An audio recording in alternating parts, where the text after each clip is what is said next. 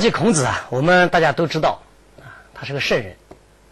我们在第一讲的时候，我们讲到了他是中国的圣人，而且呢，我们还知道，对吧？中华民族啊是一个缺少宗教的民族，我们缺少一种全民的啊一种宗教的信仰，缺少宗教信仰，在很大的程度上，我们可能就缺少一种彼岸的价值。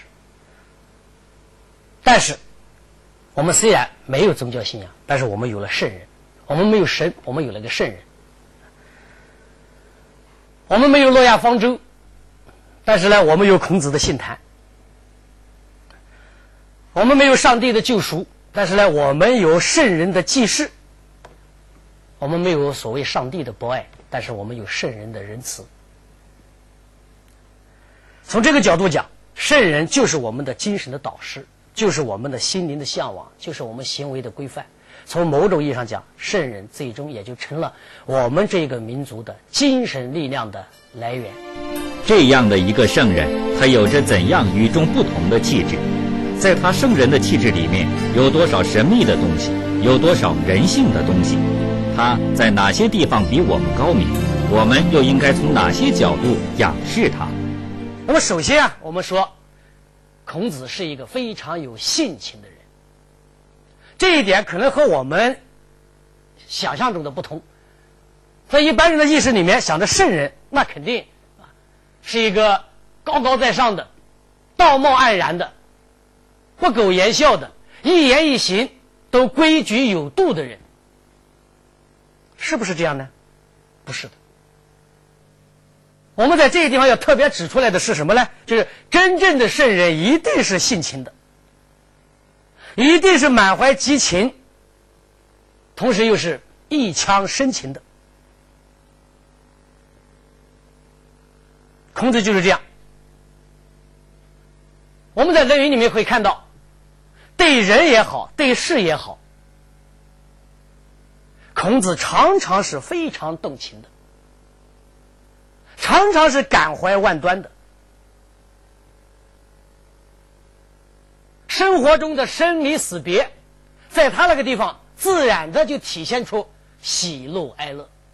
我们先看看他的喜，你比如说，孔子有一次夸奖他的弟子颜回，你看他这个语气，这种夸奖不是我们今天的老师给学生做一个操行的一个评语，写一个评语，学期结束了，在他的成绩单上，在他的鉴定表上写上一行非常客观的、非常冷静的那样的一个评语，他是一种赞叹的口气说的。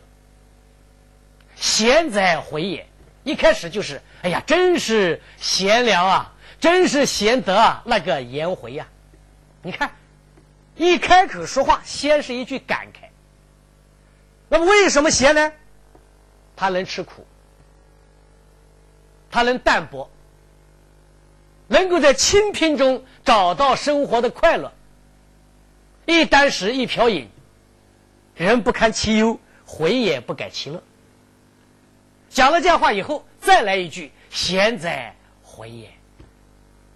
你看这样感叹的句子，在一段话里面，前面一开始贤哉回也，后面又是一个贤哉回也，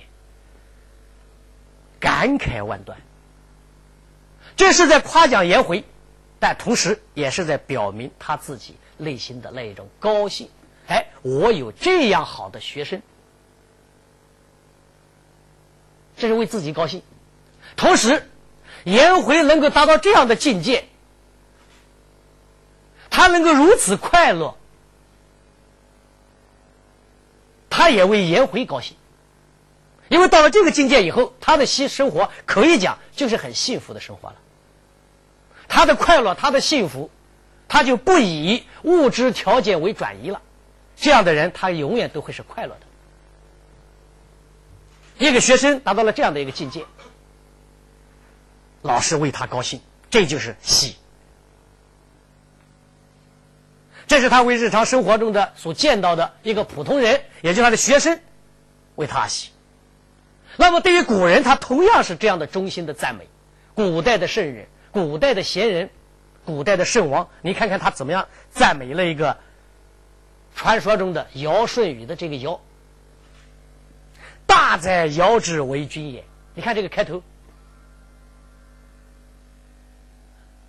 也是大哉，一开始就是伟大呀，那个尧啊，总是用感慨的句子在前面。那么这个尧怎么伟大呢？下面完全是感慨的句句：巍巍乎，多么崇高啊！荡荡乎，多么广大呀！焕乎，多么的文采斑斓啊！全是感慨的句子。这是他跟跟谁在讲呢？跟他的学生在讲。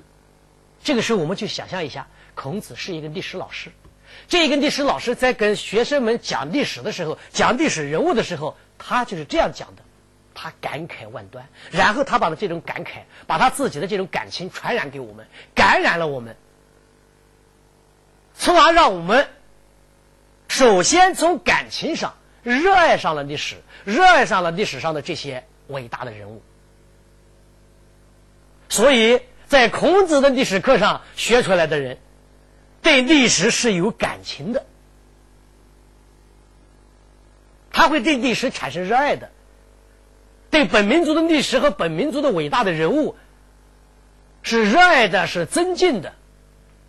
当然对某一些很坏的历史人物，像商纣王，像夏桀，你也可能会恨上历史这些人物。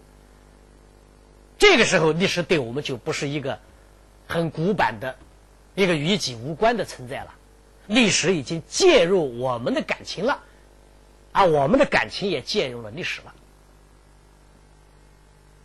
这是最好的历史老师。为什么他能做到这一点？就是因为他自己是有性情的，他自己是有激情的，他自己首先对历史有热爱，对这些历史人物他有感情，所以他不是一个有啊，一个那个那个很古板的，是吧？哎，讲话做事都是啊，一举一动嘛都是规规矩矩的，他不是这样。哎，这是他的喜。我们再看看他的怒。孔子这样的圣人也会像普通人一样发怒吗？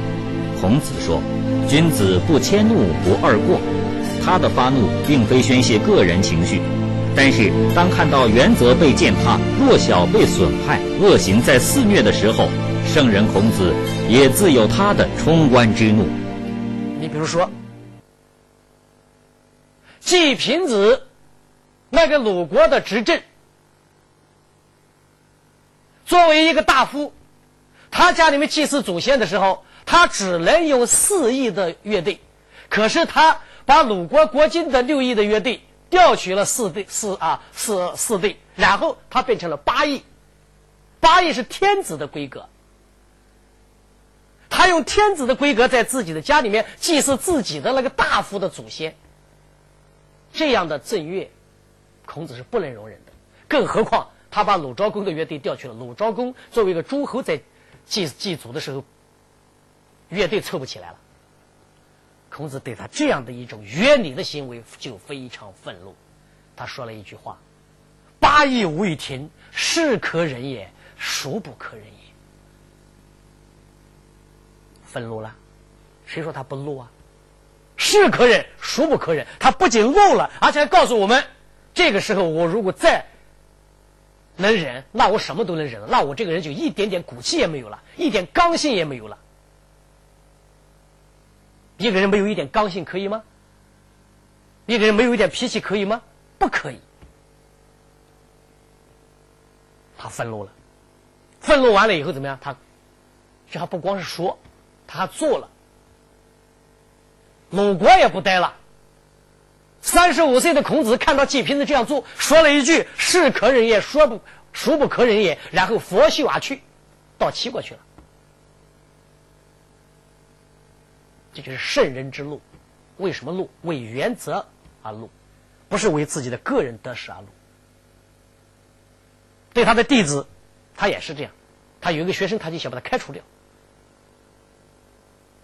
他讲有教无类，但是如果一个学生在原则问题上犯了错误，他可能是真的是非常严厉的。那个冉求是他的七十二弟子里面算是很厉害的一个了，至少是前十名的。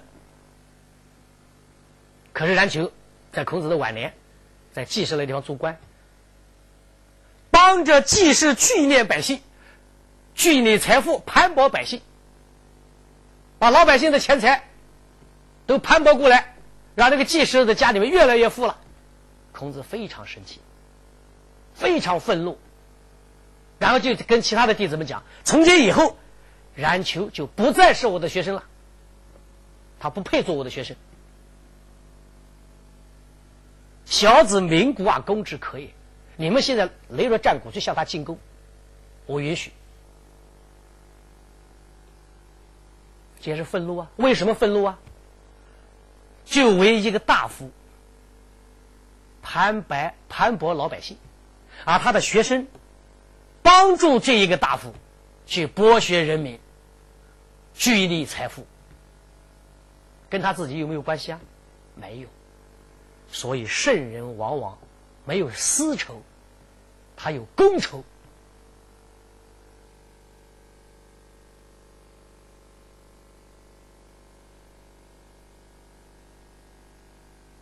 问他怎么种田，问他怎么种白菜，孔子也很生气。在樊迟转身走了以后，他就在后头就破口大骂：“小人者反徐也。”为什么呢？他说这个弟子没有志向，志向太低，胸襟太窄，眼界太窄，境界太低。一到我孔子这儿来，你就学一个种菜吗？学一个种庄稼吗？事是至于道的，事是干什么的？是要至于道，把追求道义、追求真理当做自己的使命的。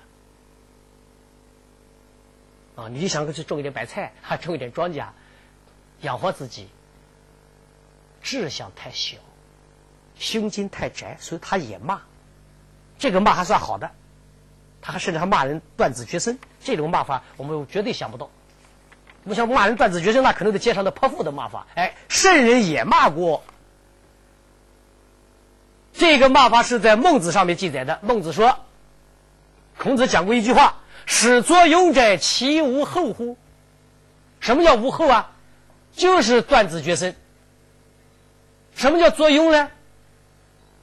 我们知道中国在古代有一种非常野蛮的制度，天子死了，诸侯死了，贵族死了，常常用人去为他殉葬。他身边的人，比如平时伺候他的人啊，有的时候可能是他的妻子、妻妾啊、奴隶，要为他殉葬。这个在中国古代很长时间都有这情况。那么渐渐的，人们认识到这个制度是野蛮的，有活人的殉葬确实有点太过分，然后就开始干什么呢？用用泥啊塑了个俑人，叫泥俑，用它代替人，像个人的形状，埋到坟墓里面，算是给他殉葬。但是就是这一点，孔子也是忍无可忍。为什么？因为用泥俑来殉葬，虽然你不用的不是人了，但是你这个形式本身，你做成人的形状，然后用这样的一种啊泥俑来殉葬，这个形式本身，它包含着一种罪恶的观念。就这种罪恶的观念，孔子也忍无可忍。所以他说，做这样事情的人是断子绝孙。多严厉的骂法！不仅骂人，他还会打人。君子动口，小人动手，这是我们对儒家、对礼教最通俗的认识。作为千古圣贤、万世师表的孔子，竟然会动手打人。孔子的确打过人，而且打的还是他的一个朋友，一位老人。这是怎么一回事呢？孔子有个老朋友叫袁壤，一辈子放荡无忌，不像个样子。我举一个例子就知道了。袁壤的母亲去世了，孔子一听说，哎，老朋友家的母亲去世了，那赶紧到他家去吊唁去。到他家一看，这个小子一点悲痛的神情也没有，高高兴兴，丧事就根本没有料理。那我们知道，孔子是一个料理丧事方面的行家，他对这个殡葬之礼他非常熟悉，然后他就跟弟子们说：“好吧，我们留下来，我们帮他料理丧事。”而且孔子亲自帮袁壤的母亲整治棺材，那棺材板上有时要画上一点图案，他在那给他画图案。你看这个孔子好不好？但就在这个时候，袁壤在干什么呢？他在旁边唱歌，甚至唱到最后，他跳到了棺材板上去唱歌。孔子的弟子们都看不下去了，说：“老师，这个人太不像话了，我们走，不管他了。”那孔子这个不行啊，首先他是我老朋友，对吧？他就这样的脾气，我们不看他的面子，看他死去的母亲的面子。他们把这个丧事给办了。这一次孔子算是忍了。后来到了晚年，孔子有一天杵着拐杖到这个袁壤的家里。袁壤看到孔子来了是一个什么样的态度呢？疑似。什么叫疑似呢？坐在地上，两腿伸伸伸得老远。我们知道古人的做法跟我们今天的做法是不一样的。我们今天是坐在凳子上，古人的做法是跪在地上，坐在自己的脚后跟上，这是一个礼貌的做法。那么不礼貌的做法，比较粗野的做法，就是屁股直接坐在地板上，然后双腿这么伸出去，像跟农民用的那个簸箕一样，所以叫齐聚。那孔子去了，这个人就这样坐着。孔子这个时候真的生气了，就骂他：“你这个人，少年时候不努力，中年的时候没有建树，晚年了你一事无成，你现在还这么傲慢，还不懂事。不但不懂事，你该死了你还不死，老啊不死，你就是个贼呀！”然后拿起拐杖，狠狠地敲打他的腿。把你的狗腿给我缩回去！看，这就是孔子。他有他生气的时候，有他发怒的时候啊。我们不要以为修养的最后的境界是心平气和，心平气和当然是一种境界，但不是最高的境界，也不是唯一的境界。对个人的得失，心平气和是一种境界，但是还有很多的原则问题。你永远都心平气和可以吗？不行的。对一切邪恶的人和事保持道德的愤怒，对一切善良的人和善良的啊这样的啊善良的人遭到不幸感到痛苦，这才是道德的最高境界。所以孔子自己曾经说过这样的一句话，叫“为仁者能好人，能恶人”。好人和恶人，好人喜爱，恶人是讨厌。仁德的人一定具有两个特点，那就是对于正正义的、对于善良的是爱的，对于邪恶的、对于残暴的那是恨的。这爱和恨一定是一个人内心里面高贵的一个体现。有爱有恨是正常人，大爱大恨那可能就是圣人。这是我们讲他的怒，我们再看看他的悲哀。我们看看有两句话啊，有一句话孔子是这样讲的，叫“吾未见好德如好色者也”。这一句话有一个背景，孔子在魏国，他是个圣人，是代表着最高的德行。可是魏灵公的身边呢，还有一个美女叫蓝子，那是代表着美色的。魏灵公更倾向于谁呢？愿意听谁的话呢？当然愿意听那个美女的话。魏灵公上大街，要孔子一块去，两辆马车。魏灵公和那个美女住在一起，而把孔子放在第二辆马车上，在大街上转了一圈。孔子当然不愿意去，但是如果国君让他去，他又不能不去。去了他又觉得他受了极大的侮辱，他觉得自己很丢脸。回来以后就讲了这样的话：“吾未见好德如好色者也。”我真的没有看见什么人爱好德行像爱好美色那样啊！你看这一句话里面，他不仅仅是在骂卫灵公，是不是啊？我没有看见这样的人，那就说明不仅仅是卫灵公是这样，他所有碰到的人可能都这样。那这不就很悲哀吗？仅仅是一个卫灵公没问题啊，如果所有人的人都是这样，那就牵涉到一个什么程度了呢？整个世界的人都是这样。世道就是如此，人心就是如此，所以他不仅仅是在骂卫灵公，他是在骂世，是在骂世人。他不仅仅是为卫灵公记录了，他实际上是从卫灵公的行为里面，他一下子感觉到了什么呢？他对人性他都没有信心了，到这一步就不是生气了，不是愤怒了，是悲哀了。